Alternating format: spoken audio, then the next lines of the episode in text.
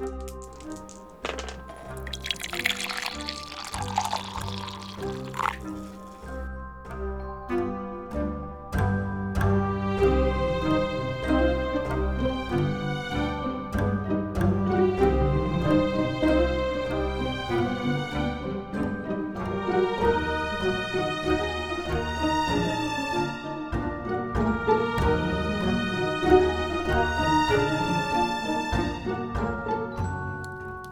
hjärtligt välkomna till ett nytt avsnitt av Rollspelsfika med mig Peter. Och mig Daniel. Det är kul att vara här igen. Nu har det ju varit semestertider och det har varit jättevarmt. Men, men nu, ja, nu är det fortfarande ganska varmt och det är fortfarande semestertider. Tror ingenting har egentligen ändrats. på det stora hela. Nej, så kan man väl säga. Vad har hänt sen sist? Eh, bra fråga.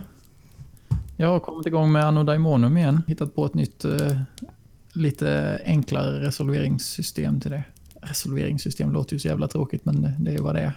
Kommer det bli en sån här 11 kilos box av det här nu i slutändan, tror du? Jag håller faktiskt på att kolla upp eh, priser på att göra en box. Eh, den kommer nog inte bli 11 kilo, eh, långt därifrån. Men som det ser ut så kommer det bli fyra spelarhäften, eh, 120 kort och någon lite, lite tjockare bok då. Coolt. Mm. Jag, jag hoppas på att jag kommer vidare med det. Det måste ju, det måste ju kännas bra. Men nu är jag på nog på rätt, rätt väg. Vad har hänt i ditt liv sen sist? Ja, vad har hänt? Mitt, jag, jag har börjat spela World of Warcraft igen. Just det. Eh, I och för sig inte mitt initiativ ursprungligen, men, men nu är man liksom fast ja, på något sätt. Mm. Är, det, är det rollspel? Nej, det är inte rollspel. Nej, det är inte det. Vi spelar på en så kallad rollspelsserver, men det sker väl lite rollspelande där. Mm. Eh, Så att eh, jag... Ja, jag har också gjort sådana där ja, men försök till att rollspela på eh, MMO-servrar. Det blir bara konstigt. Jag tar på mig min trollkarlshatt. Slash, Slash dance. Slash, slash, slash dance, ja just det. Nej, och sen vad mer? Jag, vi har nästan spelat färdigt eh, den gamla Conflux-sviten. Svarade vi inte? Mhm. Det har ni hållit på med ganska länge. Ja, det har vi hållit på med ganska länge. Jag vet inte ens är snart två år. Conflux-sviten, det är ju intressant. Eh, Vi skulle kunna eh, ta det som lite avstamp egentligen. Dagens ämne är nämligen eh, politik i rollspel. Och jag vet att Svavelvinter är ju en kampanjvärld där det finns åtminstone en himla massa religioner. Men där finns väl också en del politik, eller? Nej, men jag för mig att du har pratat om hur vissa är kapitalister och... eh, Det, det stämmer ju eh, i och för sig. Stormakten så att säga i Trakorien, det, det trakoriska riket, är ju en stat som väldigt mycket premierar den, den eh, starkes möjlighet att ta för sig så att säga. Den, den dådkraftiga heter det i spelet. Nu pratar vi ju bara om en, en fiktiv värld, så nu, kan vi, nu behöver vi inte använda oss av fina ord. Nej, Det är ingen som, det är ingen som kommer ta illa upp menar jag. nej för precis, för det finns inga paralleller här ju. Det här är bara fiktivt. Det finns ju inga som helst paralleller mellan detta och, och verkligheten. Överhuvudtaget. Och den som säger något annat har fel. Så känner, så känner jag. Jag vet inte hur du känner men så känner jag. Nu Nej, men jag, jag, kan- förstår vad du, jag förstår vad du säger. Jag tycker, eh, jag tar tillbaka det jag sa där. Ja, ja, ja det, där finns ju statsreligionen, eller hur man ska säga den. Deras gud heter Kastyke. Hon är ju en... Kastrike var ju en, ursprungligen en, en gudinna som tillhörde urinvånarna på Paratorna innan det trakoriska riket grundades och de blev liksom eh, förtryckta av eh, trakorierna. De eh, eh, stal liksom mer eller mindre den här gudinnan och eh, gjorde henne till en eh, gudinna med, som var väldigt eh, inriktad på den, den dådkraftiga liksom, och den som kunde tjäna mycket pengar helt enkelt. Man, man skapade en statsreligion som uppmuntrade till eh, handel och, och eh, pengatjänande kan man säga. Mm, just det. Låter ju ganska politiskt. Ja, det låter ganska politiskt och deras liksom, budord där är väl det heliga guldets förmerande. Deras högsta princip. I kontrast till den gyllene medelvägen till exempel. Kan man dra slutsatsen att de rollspelen som innehåller religion också är politiska då? Ja, alltså det får man väl ändå säga för att allt är ju som bekant politik i slutändan. Ja, precis. Så kan man resonera. Och konsekvent så är typ all, all politik också eh, etik. Anser jag i alla fall. Men det är, mm. det är mitt lass. Då skulle man kunna argumentera för att även de spelen som utforskar moraliska ställningstagande också är politiska då i någon mån. Vilket då i princip leder till att alla rollspel är politiska. Ja, i någon mån kan man, tycker jag inte det är helt fel att säga så. För att eh, min, min uppfattning är väl att politiken handlar ju om att lösa kollektiva problem. Det är politikens uppgift egentligen. Så etiken kommer ju först, sen så är det ju om vi säger så, sättet som vi implementerar eller operationaliserar vår, vår etik på ett systemplan så får vi politik. Så jo, det, det kan man absolut säga. För det är intressant då att till exempel fornsaga, där jag aktivt har skrivit in i världsskildringen att det finns varken religion eller lagar. Det finns ingen kodex att luta sig tillbaks på. Så här, hur man ska hantera konflikter eller vad, vad som är rätt eller vad som är fel. Även det blir ju då ett politiskt spel i och med avsaknaden av det. Så, så det är ju, man kan prata om hur vidare politik hör hemma i rollspel. Men så som vi har börjat prata om det nu så, så är ju det en icke-diskussion. Jag kan väl tycka att, att folk säger om, om att politik hör inte hemma här. Eller här. Eller i, min, I min litteratur så hör inte politik hemma. Men, men hur ska du extrahera eh, politiken ur det? Sen att du inte tänker på att det är det, det är en annan femma. Men det gör man ju. Man, man sitter inte och analyserar kanske allting man, man tar del av. Eh, film och så vidare. Om man inte är väldigt benägen att göra det. Så det, det, det finns ju där.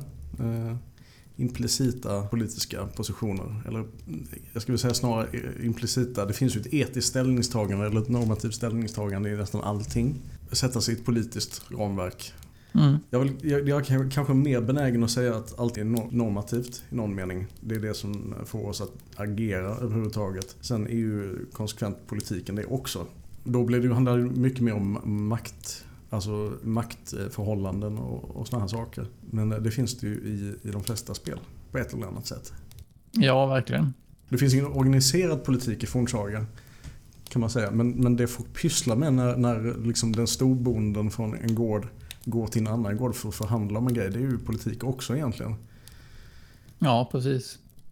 Ja, det handlar ju i allra högsta grad om, om maktspel. Eller Ja, men, men eh, relationer och, och, sådär. Och samma sak är det ju egentligen i Anno Daimonum också. Det är ju också ett spel som bygger på maktstrukturer ehm, och relationer. Man, man utforskar ju på något sätt sin egen politik, eller vad man ska säga, genom att utforska moraliska ställningstaganden och tvingas att medla och så vidare. Man märker ju sånt som man inte diskuterar, sånt som tas för givet i eh, spel i en värld där orkerna till exempel alltid är skurkar.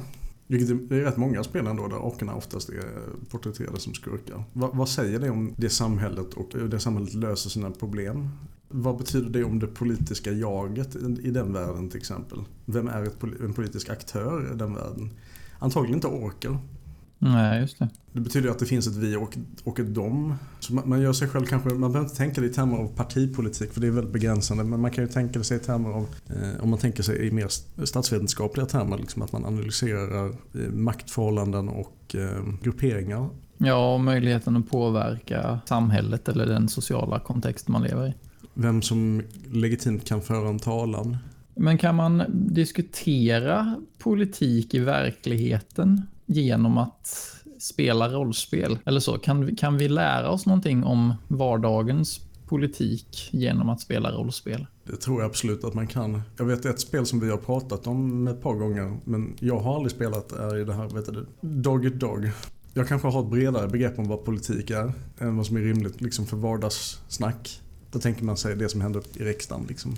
Ja, precis. Det finns ju de spelen som, som eh, har med partipolitik som en del av spelet. Alltså, jag, jag tänker mig att hela Vampire the Masquerade, den världen, där är det ju väldigt mycket politik mellan klaner och, och så vidare. Som på ett ganska snarlikt sätt liknar den politik som förs i samhället i övrigt. Det, det, jag tror att det är nyttigt det är nyttigt att ha en kanske lite bredare definition av politik. För annars så gör man sig kanske lite av en otjänst. Eh, om man tror att man bara diskuterar politik genom att spela ett spel där man är statsminister så eh, tror jag eh, inte att man har rätt för sig.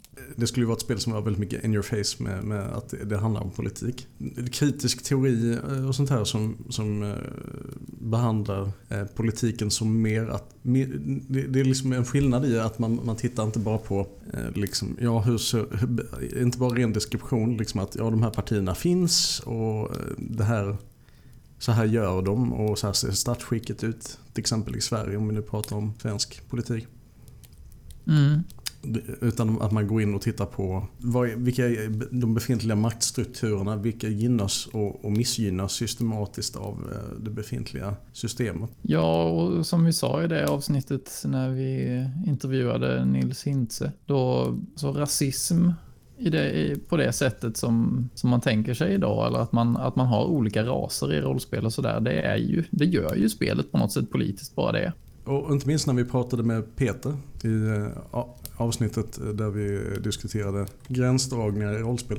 Det är ju högst aktuellt för att eh, allt det där är ju när man diskuterar hur, hur, hur människor ska behandlas i vårt samhälle. Och att man inte vill ha en typ av jargong i sina spel kanske som man ser i verkligheten som är väldigt påfrestande. Det är ju liksom, politiken finns överallt annars liksom, och allting annat är politik kan vi göra ett avsteg från detta i, i det här sammanhanget som ska vara kul och kanske Ja, lika väl som man kan eh, spela rollspel och därigenom upptäcka någonting om sig själv eller om sin omvärld, så vill man ju också att det ska vara någon form av verklighetsflykt. För egen del så det finns två ingångar. Antingen så vill man, vill man ifrågasätta sig själv och sina, om, sin omgivning. Man vill utforska nya aspekter av sig själv eller sin omgivning. Ja, och ibland så är det ju inte, jag, jag, jag, ibland så är det inte så aktivt. Jag tänker som i skolan till exempel, där man använder rollspel ibland. Eh, jag tänker på FN-rollspel och sådär. Ehm, där är det ju ofta, tänker jag som elev, anledningen till att rollspel funkar så pass bra i skolsammanhang är ju att det är en upplevelse som är annorlunda än den övriga läroverksamheten. Och att en elev som inte tycker kanske att ämnet i sig verkar jätteintressant kan ändå få en inblick i det utan att liksom aktivt behöva söka kunskapen genom att ägna sig åt en aktivitet som är kul. Det får mig lite att tänka på det här eh, rollspelet Vägen som eh, Västerås stift eh, publicerar för någon gång i urtiden. Det var ju ett spel som var till för konfirmandundervisning med en ganska tydlig religiös agenda.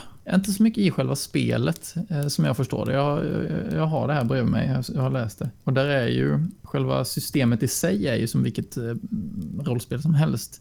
Men sen är väl USPen att det finns eh, då äventyr som har en massa olika moraliska dilemman i sig som man sen, som man sen spelar igenom och därefter diskuterar tillsammans med i relation till Bibeln och, och så vidare. Eh, och det här kan, ju, kan jag som inte är troende tycka är lite kontroversiellt. Men det ligger ganska nära politiken och nu senast så Max Wallinder heter han va? Ja. Ja, Max Wallinder har ju skrivit ett rollspel som heter eh, Rättvisans väktare som är ett, ett eh, ganska öppet politiskt spel. Eller så. Eh, det, det, är tydligt att den för en, en vänster eh, politisk agenda, eller vad man ska säga. Eh, jag har inte läst igenom det jättenoga, jag har kikat på det, men jag vet att det har fått kritik av andra för att det, det är alldeles för mycket det här är, jag vill inte att min, min barngrupp som jag jobbar med eh, i skolan till exempel, jag, jag skulle aldrig kunna använda det här som undervisningsmaterial för det, till dem för att det är alldeles för tydligt färgat. Och, och, och den här problematiken finns ju konstant nästan. Eh, för jag har också jobbat i, i, med fritidsverksamhet. Och jag tyckte att det var ganska svårt att dra gränsen för att i läroplanen finns det ju ganska tydligt att man ska lära barn om eh, ja, men mänskliga rättigheter och liksom demokratiska värderingar och sådär. Och sen finns det, sen finns, och samtidigt då så ska det inte vara politiskt färgat. Och då är ju det, det lustiga, eller det svåra i det fallet är ju att det finns partier som inte står för allt det här. Då blir det ju på något sätt politiskt också. Och, och precis så som vi har pratat om det tidigare här nu, så om allting, om, om vi definierar politik så brett som vi började med, så då är ju det i allra högsta grad också politik.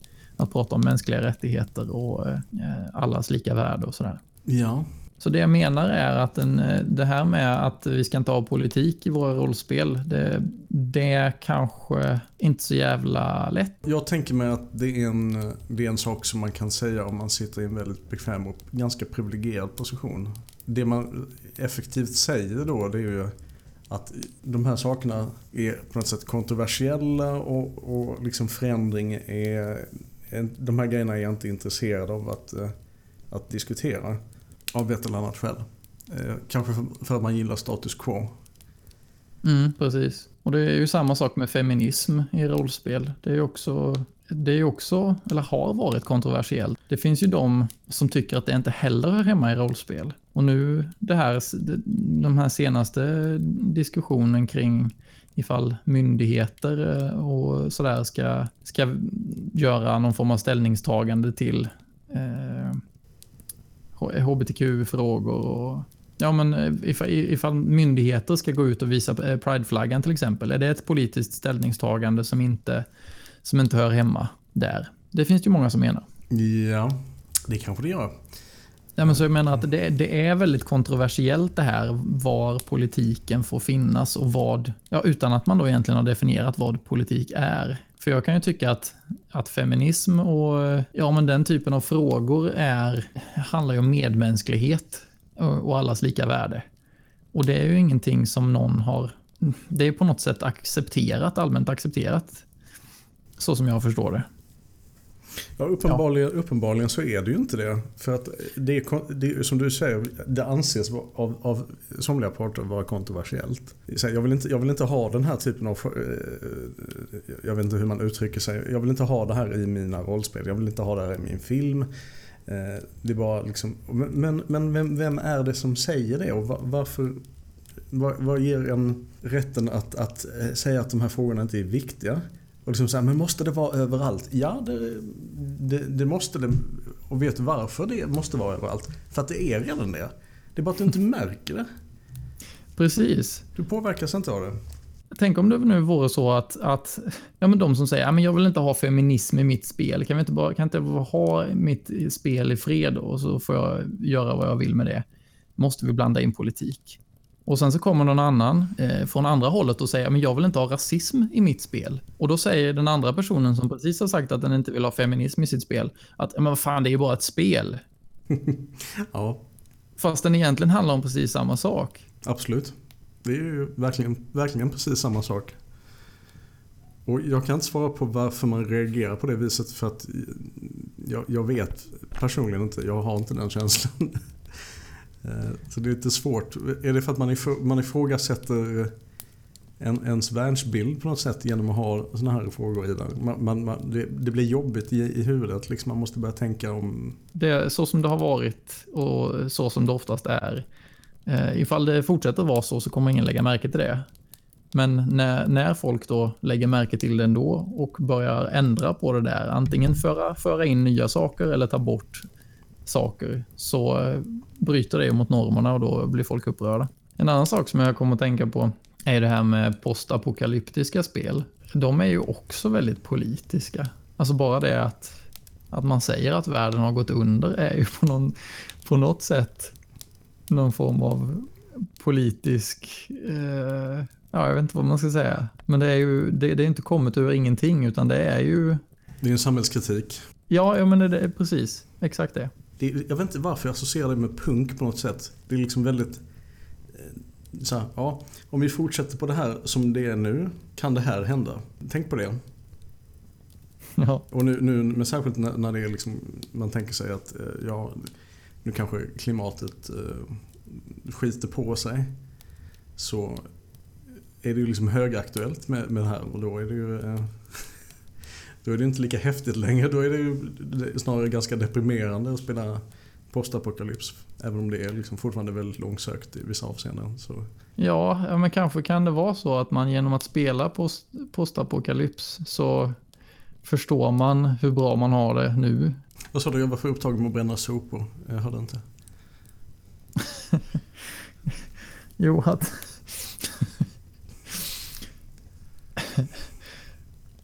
Jag sa att genom att spela postapokalyps så kan man ju se alla, alla problematiska aspekter med ett eh, sådant potentiellt samhälle som skulle resultera. Alltså jag, jag, tycker det, jag tycker det är viktigt det du har att säga men jag vill, alltså så, så länge jag slipper sluta flyga så är det okej. Okay. Ja. ja. Alltså bara så vi har det klart liksom. Jag, det får inte vara obekvämt för mig personligen. Nej. Du skulle kunna köra mindre bil, alltså Peter. ja. Ja. Vips så blev vi politisk satir istället.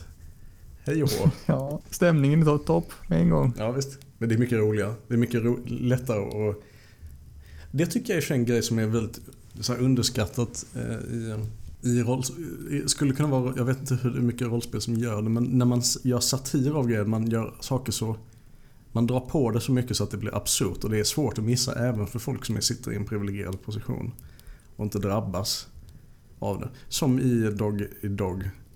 Eh, där, om jag inte minns, missminner mig helt så är det väl att den som är den faktiskt rikaste personen är kolonialmakt i spelet. Mm. Vilket är liksom så här, det verkligen bara hamrar hem sin poäng. Det är svårt att missa. Ja, bara att behöva ta den diskussionen innan man börjar spela. Det är ju ett politiskt ställningstagande redan det. Och det, det är en del av spelet. Ja, ja, det, det, ja.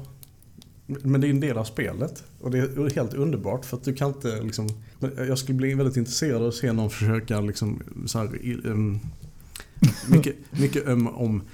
Det skulle vara intressant att se någon som försöker argumentera runt det här på något vänster. Ja, kan vi inte slå tärning istället? Nej, men det här känns liksom så här. Nej, men okej, okay, då har du missat poängen med spelet. Ja.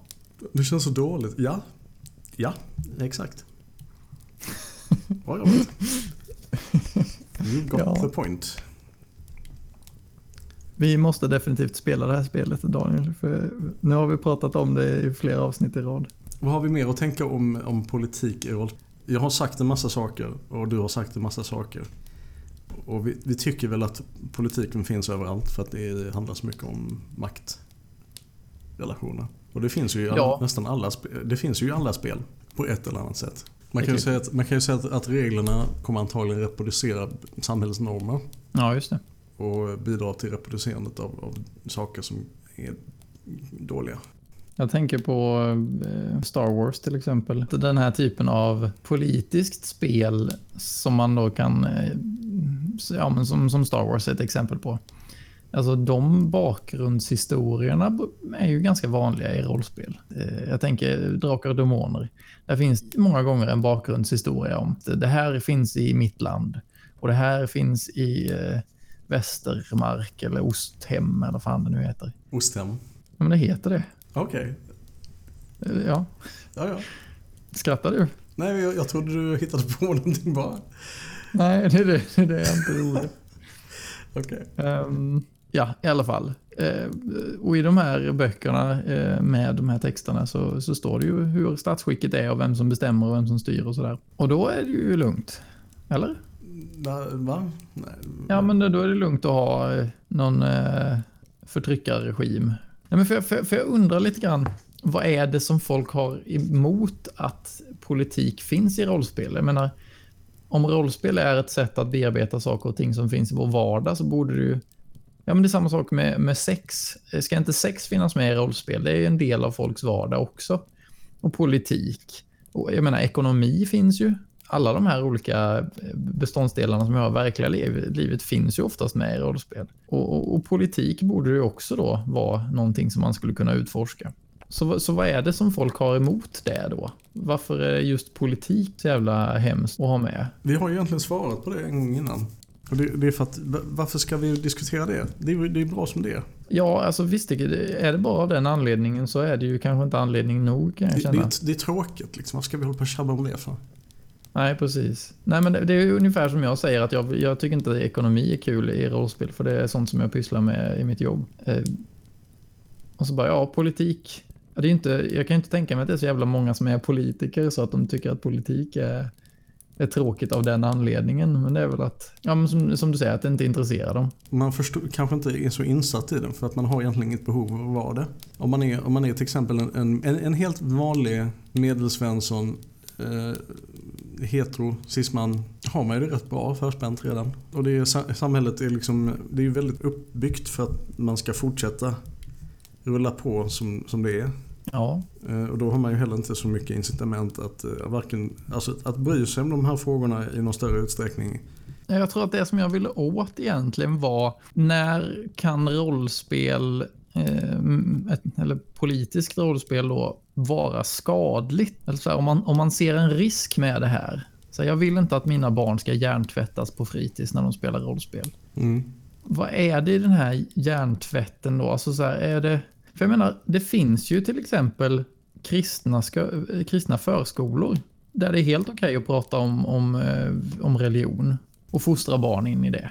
Det är bara det att Ja, men, men eh, är det liksom de extrema åsikterna som man är, är liksom rädd för? För jag menar, våld och sådär i rollspel, det har inte folk så mycket, så mycket emot. Att, att, att barnen liksom spelar spel där man löser alla konflikter med våld, det, det är fine. Men att man, att man diskuterar, eller jag vet inte. Jag ser inte hur man skulle kunna hjärntvätta ett barn med hjälp av ett rollspel oavsett hur politiskt det är. Det har väl mycket med att göra med att man är rädd att de ska snappa upp idéer som man inte håller med om själv.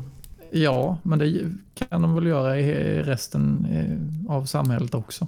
Så tolkar jag det i alla fall. Men det kan ju vara... Jag får den bilden i alla fall. Att man, det är som att det är liksom, de här åsikterna, det är nästan något smittsamt över dem. Man vill inte att barnen ska exponeras för det. För de här eh, märkliga alternativa sätten att se på eh, normbrytande idéer om, om hur man kan vara och hur folk lever och, och tänker. Nej. För då kanske de börjar ifrågasätta mig. Eller mina, mina idéer. Och det är ju livsfarligt. Jag, jag föreställer mig att, um, att det är så det funkar i många avseenden. Inte säker. Nej, men jag tycker det, man kommer liksom, liksom lite tillbaks till den här eh, hysterin som fanns kring rollspel på 80-talet eller vad det var. Ja, just det. Ja. Eh, så bara, ja, alla som spelar rollspel, de blir satanister. Och sen har vi på något sätt kommit över den tröskeln och sagt att ja, men nu, nu har det ju så här, att rollspel ser ut på ett visst sätt och det är allmänt accepterat. Så då, ja, men då kan de väl få pyssla med det då. Det är väl det att man, det handlar väl om normer då. Ja, att man inte själv är bekväm med alltså att exponeras för eller, normbrytande grejer. Som sagt, jag har väldigt mycket fördomar kring det här, men, men eh, det kan inte så konstigt. Jag föreställer mig att det är lite samma typ av person som känner, ställer frågan varför ska vi ha det här i mitt blaha? Varför ska vi ha feminism i spel? Varför ska vi ha... Varför måste det vara så mycket homosexuella människor på film? Liksom, och såna här saker. Mm, ja, precis. Måste de visa det offentligt? Liksom, varför? Men, mm, ja. Ja, jag vill inte se det. Nej, det var, ju, det var ju jävligt synd om dig, liksom, tänker man. Ja. Vad jobbigt för dig att behöva se andra människor som älskar varandra. Eh, lite så. Alltså det... Jag tror, inte, jag tror inte problemet är så himla annorlunda egentligen. Eller attityden Nej. till varför man reagerar på det här viset. Man, man, det är ju det är en typ av rädslereaktion ju. Ja, jo det är det. Vissa blir aggressiva istället. I mötet med någonting nytt och främmande för dem. Ja, hur ska vi eh, summera upp det här? Ja, vid det här laget så är nu allihopa, vi, tror jag, ganska vana vid att vår sådana här diskussions kan bli lite spretiga ibland. Men eh, för, för det första kan jag komma med ett genuint försvar av det den här, den här gången. För att det är politik och det är jättespretigt. Det är svårt att bara hålla sig till en grej. Man vill gärna vara lite överallt. Det går ju in i varandra också väldigt mycket allting. Alltså om man börjar med att säga att allting är politik så har man ju ett ganska brett ämne med en gång. Jag tror vi kan summera det någonting till i stil med att ja, allting är, är, är politiskt. För att nästan allting har att göra med makt maktstrukturer och eh, ja, jag, jag vill gärna säga att allting har med normativ etik att göra. Ja, det är också mycket fokus på rätt och fel. Sen är det, alltså de... Många rollspel är du är god, du ska nedgöra det som är ont, kör. Med, med viss variation. Eh, ja. Jo visst. Och, och sen så liksom i, i varför, man, ja, varför man inte liksom uppmärksammar politik i spel så mycket. Det, att det kräver ju för det första att man är, har en aktiv anledning att göra det, eller att man tvingas till det. Och har man det redan ganska bra eh, så finns det, har det kanske inte funnits, eller finns inte så mycket anledning att, att eh, ifrågasätta. Och sen har vi ju såklart intolerans. Rent sagt att man, man, man tycker det är obehagligt och skrämmande att eh, få sina, de normerna som man bygger sin personlighet på utmanade. Kognitiv dissonans är ju väldigt, väldigt powerful. Jag gillar idén av spel som, som utmanar. Nej, jag tänker mig att det är många som håller, de flesta håller sig till normerna ganska bra. Och för att det, det är kanske det som säljer. Börjar man gå utanför normerna så eh, har man helt plötsligt motstånd. Um, så jag kan tänka mig att det är en, en sån grej som man, som, ja, och även om man reflekterar över det så är det inte säkert att man gör någonting åt det som spelskapare. Jag tycker det, det finns ju klart ett värde i att, att problematisera. Det är inte mycket men... Gör man inte det så tror jag att det är väldigt svårt att se att problemet ens finns. Och då är, för att man då ska bli uppmärksammad om det så behövs det ju någon som skriver om det och, eller att det, det lobbas för och pratas om av övriga då. Ja. Så det känns ju bra att det, faktiskt, att det faktiskt är så nu. För jag menar, det är fortfarande väldigt många rollspelsskapare som är cis-män. Eh, men det känns som att eh, det har blivit bättre med inkluderingen. Ja, från mitt perspektiv, liksom, eller vårt perspektiv kanske ska jag säga, så, är, så kan, det ju, kan det ju te sig så. Jag, och jag, jag gör absolut ingen som helst anspråk på att det stämmer eh, bredare. Eh, för det vet jag inte.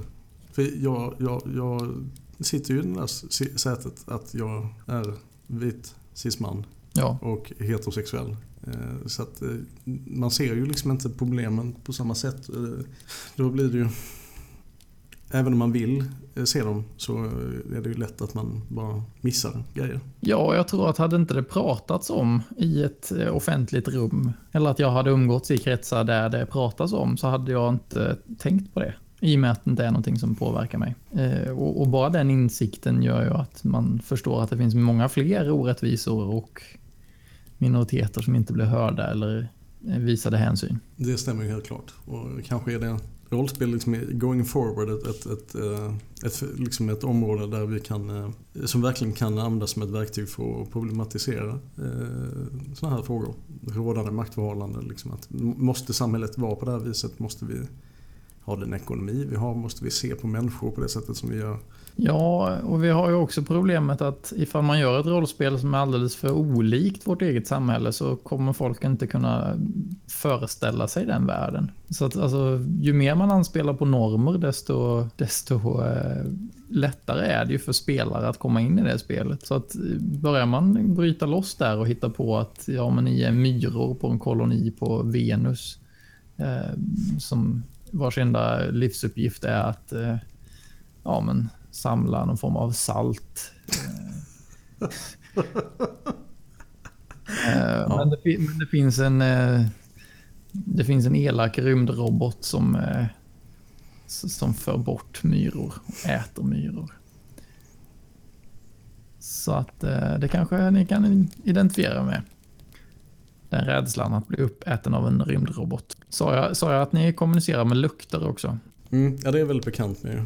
Ja, nej, men ett sånt spel, eh, det hade säkert gett någon form av lärdom eller så. Eh, man hade säkert insett någonting. Eh, men jag tror inte att så många hade varit intresserade av att spela det. Eller hade spelat det särskilt många gånger. Det har väl lite gemensamt med rymdmyror som samlar salt.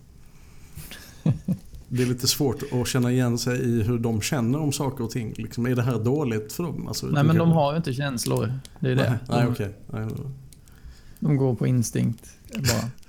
Okej, okay, Men finns... instinkterna är inte alls som de instinkterna du och jag har. Utan de är, de är mer som känslor? Nej, eh, mer som... Ehm, eh, nej, just det. Det, det är mer som ett kollektivt eh, medvetande. Ja, ja. Jag tror vi har utforskat vår, eh, vårt ämne, dagens ämnesområde. ja, jag tror också det. Jag tror att det är färdigt för länge sedan. Eh, det, det, är ett intressant ämne och det är ett komplicerat ämne. Det vi har gjort nu är ju mer att, mer att toucha på ytan, känns det som. Men eh, det kan vara, kan vara värt att fundera på nästa gång man läser en regelbok. Att liksom, ja, inte bara vad, vad, vad står det, utan vad, vad säger det här? Ja. Det kan man göra. Om man gillar sånt. Ja, men bara, fan nu, nu drog jag vidare på ett, eget, på ett nytt spår här kanske. Vi får se om vi klipper bort det. Men alltså, bara en sån grej som att man inte har en gemensam inventory. Eh, när, man, eh, när man spelar Dungeons and Dragons. Så här att vem som först hinner plocka upp diamanten är den som får den i sin inventory. Eller sådana grejer. Det är ju direkt eh, liksom en politisk grej att det är så. Ja, ska vi tweaka den här så är det ju också liksom att ja, du, ni börjar med lika mycket skill points, lika mycket pengar. Ja. Ni har alla samma förutsättningar att eh, bli stora hjältar. Eh, och, eh, ni, kan inte, ni kan inte levla upp förrän alla är, där, alla är framme. Ja, och att man, att man slår fram sina skill points eller så. Eh, De är helt godtyckliga. Helt sina separerade. egenskaper. Det spelar ingen roll var du kommer ifrån och vilken klass du har. Liksom. Ingenting av det här spelar någon roll. Eller, Nej. Ja, då, det, då blir det ju plötsligt någon form av ideal. Ska vi göra narr av verkligheten så blir det ju så att beroende på var du är någonstans ifrån. Där slår vi på en tabell för det vet du inte innan du föds. Du kommer få så jä, antingen så jäkla mycket bonustärningar och extra prylar och liksom du kommer simma i typ coola grejer. Eh, slår du på motsatt sida av spektrumet så har du typ ingenting. Där har du din samhällskritik. Nu jävlar. Men, men det är en sån sak som jag tänker eh, förekommer i spel. Att man beroende på vad man spelar för ras så blir man behandlad olika av, av NPCerna. Det, det, det, måste ju förekomma. Och sen då så är det ju då no, den som har valt halvorken som blir mobbad överallt som säger men jag tycker inte att det är kul att vara halvork nu när jag blir mobbad överallt. Ja, du skulle inte valt halvork. Bara, nej, men vad bra att man har det valet då. Då kan man välja att göra en, en vanlig människa då. Jag vill bara vara någon annan. Ja, precis. Det... Kan du inte bara vara normal liksom? Ja, men då har man i alla fall fått en känsla för hur det är att vara annorlunda. Då har man kanske lärt sig någonting, så mobbar man inte den där halvorken i sin klass. Ja. Jag vet inte vad man kan dra för lärdomar av rollspel. Jag tror att det är jävligt individuellt. Ja, men jag tror du, du är på det där. Alltså det, det är ju den här typen av ändringar man kan göra som faktiskt belyser liksom hur det känns att vara någon, i någon annan sko. Liksom som är. Då får man kanske vara lite sneaky med det som spelledare. Och eh, liksom så här, ja, eh, det är inte uppenbart att det kommer vara så. Men eh, sen så smyger det sig på. Tänk, tänk på den här ehm, formuleringen. När din spelledare gör så att du har tråkigt eller tycker det är jobbigt på grund av att eh, du får massa eh, minusmodifikationer eller crappy starting gear. Mm. Så säger du, nej jag vill inte, jag vill inte vara med och spela längre. Tänk på att det kan man inte göra på riktigt.